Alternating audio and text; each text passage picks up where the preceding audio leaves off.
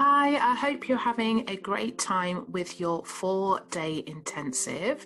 If you are joining us for the first time, then welcome. We are going to discuss today the morning suggested daily practice for the four day intensive. So, if you do not have a copy of the morning, during the day, evening plan, then you can pick up a copy of that in the Renewing of the Mind 101 book. And it's right at the back of the book, and it's on page 170, uh, forward a few pages. But today we're on a page 172. So I'm just going to read through some of these tips that will help you of ideas of what you can do when you first wake up in the morning. I am going to just add some notes in and just explain a little bit more about them so that they can help you. And then if you've got any questions, just let me know in the comments, and then I'm happy to um, answer them as quickly as possible. Okay, so the first thing that I really recommend is waking up really slowly with no loud alarms. Now, outside of a four day intensive, I try my best to do this anyway. Now, obviously, this depends on whether you've got commitments the next day. It depends on uh, how maybe you have other people waking you up in the morning. Um, but I do try to wake up as slowly as possible with no loud alarms because when we do a loud, loud alarm, it tends to jolt us up out of restful sleep. And I have found that those first few moments of when we wake up is often the best times that we start to receive what the Lord has for us, what those very first thoughts are as we're waking up. So I like to keep a notepad or journal next to my bed. And this is a great way to you know I'll, I'll sometimes forget what i'm gonna what i want to write down if i don't have a journal right next to me and a pen of course. I don't tend to like to use technology because then i'm i'm more tempted to check facebook and check my emails.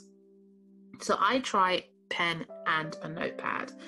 So wake up slowly. You know take your time and just be aware now a lot of what's going to come up first thing in the morning has a lot to do with what was the last thing that you focused on the night before. So we'll get to that in another session, but I really do like to take the time to, before I go to bed, is to think about the things that I'm grateful for that day. I don't have to necessarily write them down, though that is a good idea.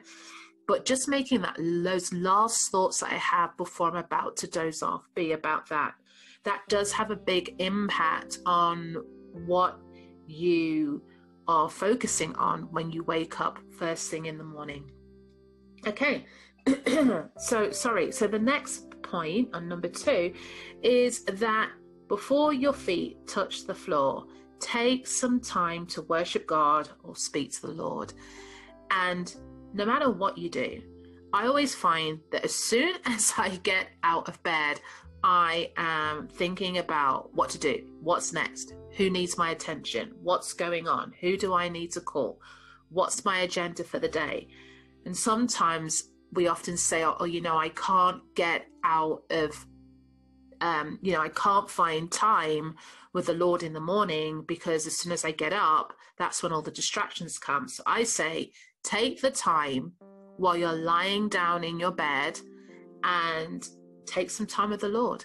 Now, even sometimes I've dozed off back into a little bit of semi sleep, but I now am not afraid of that or do not fear that because often again, sometimes God speaks to me in that semi awake, semi sleep state. And so I don't uh, get anxious about that um, I take the time to just worship God and just speak to the Lord. And so these are really important two things that I do before I get up in the morning and out of bed. Now, of course, you want to then have a, that doesn't mean to substitute your solid time of prayer with the Lord. And so I would therefore go to uh, my office and pray. Sometimes I'll get out of bed and get on the floor and start praying because um, you know i then i i don't really want to be sitting in bed praying okay? I want to get out of bed and and give and give the lord my attention. Now by all means grab yourself a drink or a coffee or whatever you need to do. Um, but i make prayer time you know is the number one thing i do every day i'd say 90% of the time in the mornings and sometimes i can't make that that time in the morning but i definitely make um, a plan to take that time with the Lord later on in the day. Okay, so I would then spend some time speaking about who you are in Christ. Start declaring truths about the day before you. So, two points there. One, who are you in Christ? What is the truth of what God has said? Now, in the Google Drive folder, there is under resources for those who are doing the four day intensive, or if you're listening to this in the future, it will probably be in the Mind Journal School for our members there. You will find a see some identity statements of truth that begin with in Jesus. Yeah, I have victory. Things like that. I would take a copy, or t- there's nine of them. So I would take one and I would start declaring the truths about who you are in Christ, regardless of what area you're renewing your mind on. It just gives you that encouragement, that confidence, or as someone said to me recently, Godfidence, right? I love that um, in who I am, and I can start moving forward in my day. And so I would then start declaring truths about the day before you. I have in the past written uh, like a list of biblical affirmations about my roles, my my position, the things that I have to do, and that I've been called to do those things, and I can do all things through Christ who strengthens me. So this is the time where it's not about how you feel per se, it is about declaring the truth. And then obviously, when you've had prayer time with the Lord, which was point three, by the way, when you've had prayer time with the Lord, He will probably give you truths that are really important for you to be speaking. So that's why I always, always keep a notepad and pen with me in case I get those as well to add into declarations. So, number one, wake up slowly. Number two, before your feet touch the floor, take some time to worship God or speak to Lord. Number three, get up, grab a coffee, grab some tea, have some prayer time with the Lord. Okay, now number four was spending time affirming and speaking who you are in Christ. And then now we're on number five, which is to meditate on the attributes of God and his nature. One of the things I've been doing uh, with our with my uh, marginal team, the inner circle, is we've been looking at prayer. And so, one of the things we've been doing is we looked at the names of God and the character of God. And that when we pray those and when we focus on the name of God, it just again reminds us and secures us in who He is and that He is faithful and that He is our healer and that He is our provider and He is our sustainer and He's the banner above our heads.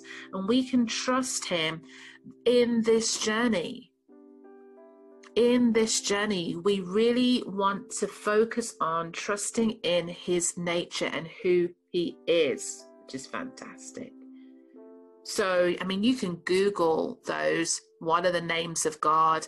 And you can have a look at those and just start just praising him for who he is. Okay, so number six, make sure you take time to listen before the Lord.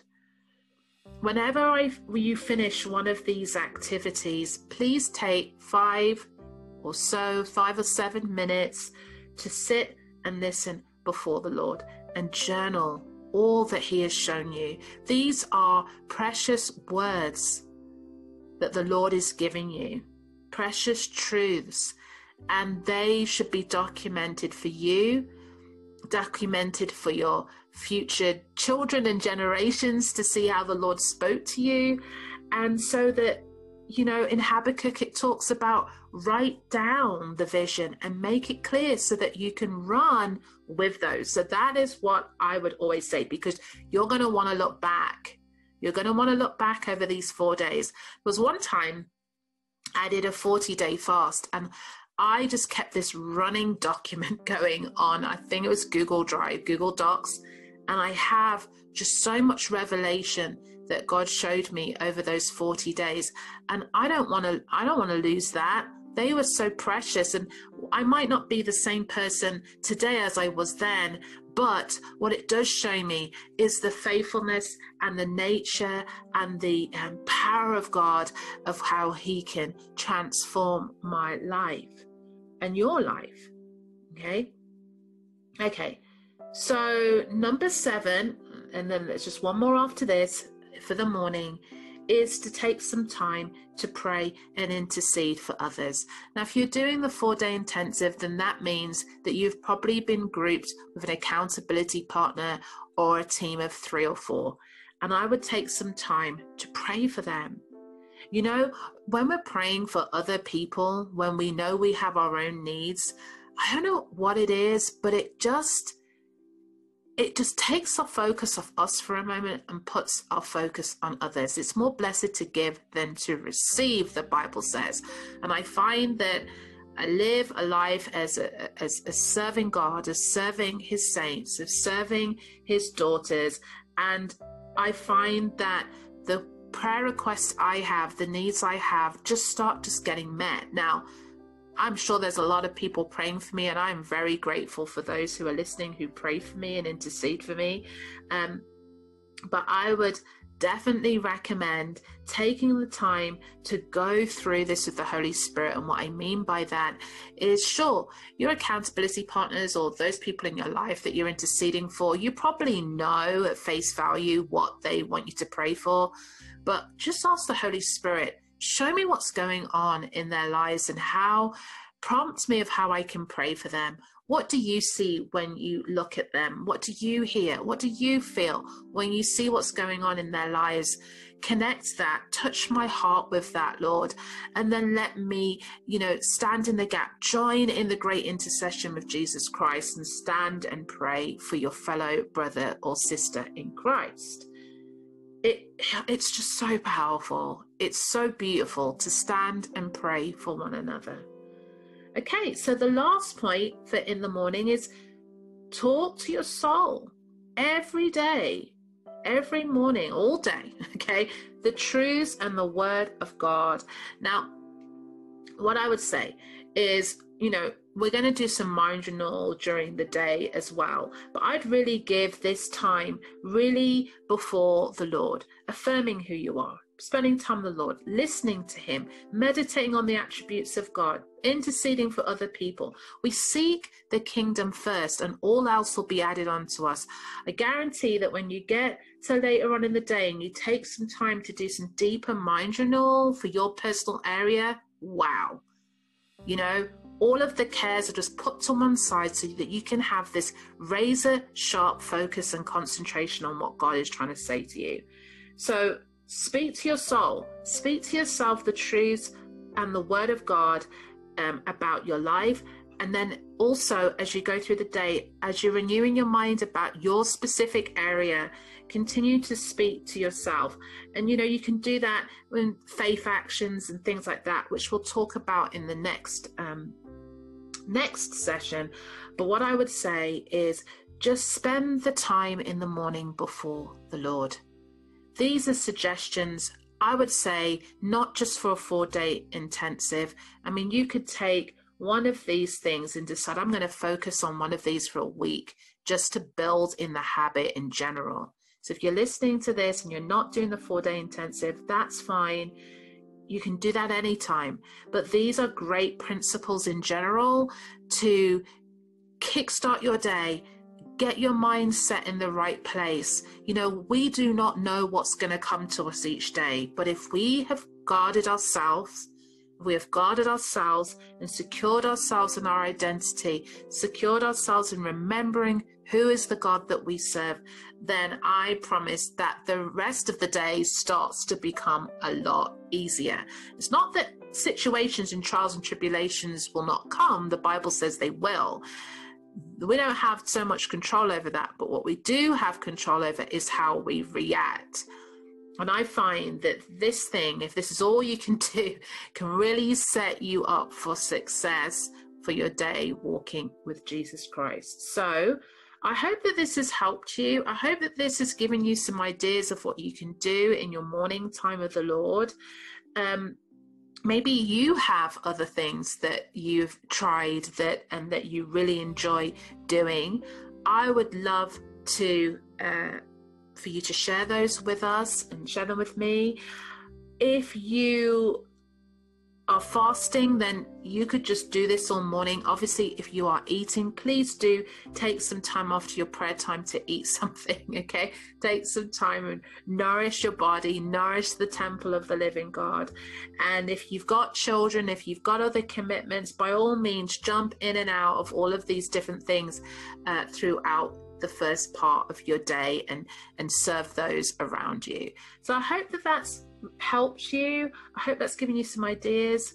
And so i will see you soon in our next four day intensive session or i'll see you another time. Okay? Well have a great day and god bless. Bye